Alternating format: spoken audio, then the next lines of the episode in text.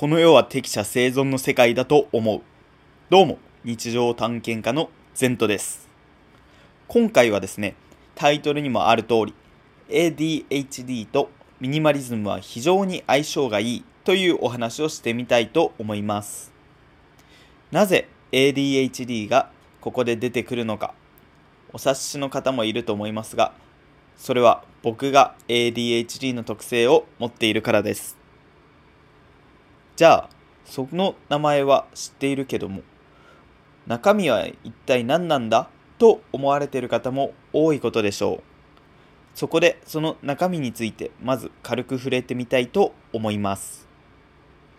最近様々なメディアやインフルエンサーの発信によってだんだんと認知されてきた ADHD という言葉なんですが、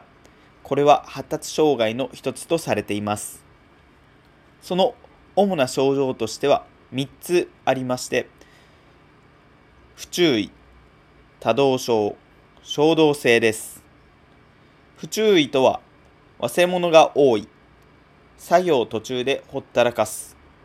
整理整頓ができない、集中力が続かないといったことが挙げられます。多動症にはじっとしていられない、一方的に話し続ける、落ち着きがないというのが代表としてあります。そして最後に衝動性。これは列に並ぶことができない、切れやすい、相手の話を途中で遮るなどがあります。僕はこの中で不注意と多動症が強いなぁと自覚しております。ただですね、僕の理解としては、これらは一般的な特性であり、当然ですが大小あるなしの個人差があります。そして自分の症状を自覚し、受け入れてうまく付き合う方法を知れば悩みが減り、自信が生まれ、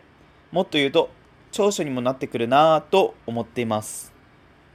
その手段の一つがミニマリズムにあると思っています。ミニマリズムの根本にあるのは本当に自分にとって大切なもの、実用的なもの、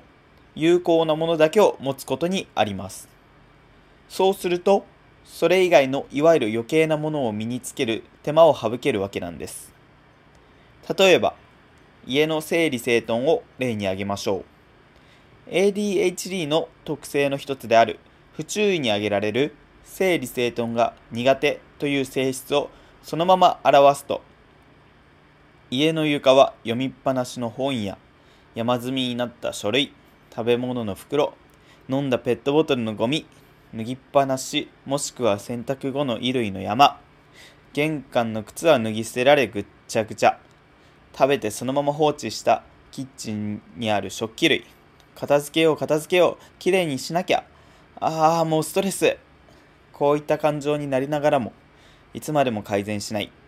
そういう状況がありますよね。そこで効果を発揮するのがミニマリズムです。本当に必要なものだけしか持たないようにすることで、これらの悩みは一瞬で解決できます。だって、最初から物がなかったら散らかしようがないわけなんですね。当然ですよね。仮に物があってもその数が少なければ、その分だけ短時間でその悩みを解決できるんです。さらに、物理的に部屋がすっきりするだけでなく、自然と頭の中まですっきりしていきます。そうすると、勝手に今やっていることに集中できるようになってきます。これだけで、整理整頓、集中力の発揮、落ち着きが解消できます。やらない理由がこれでもありますか？ないですよね。しかしながら、最初から環境を大きく変えるのはかなりエネルギーがいるもんです。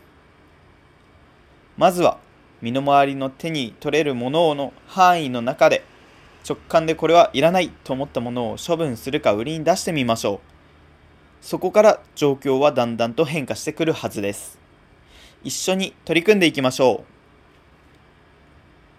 この放送はミニマリズム、旅と経験、お金をキーワードに自分らしく充実した人生について日々研究する日常探検家のゼントがお送りしました。これからも毎日淡々と更新していきますので、次回の放送もお楽しみに。ではまた。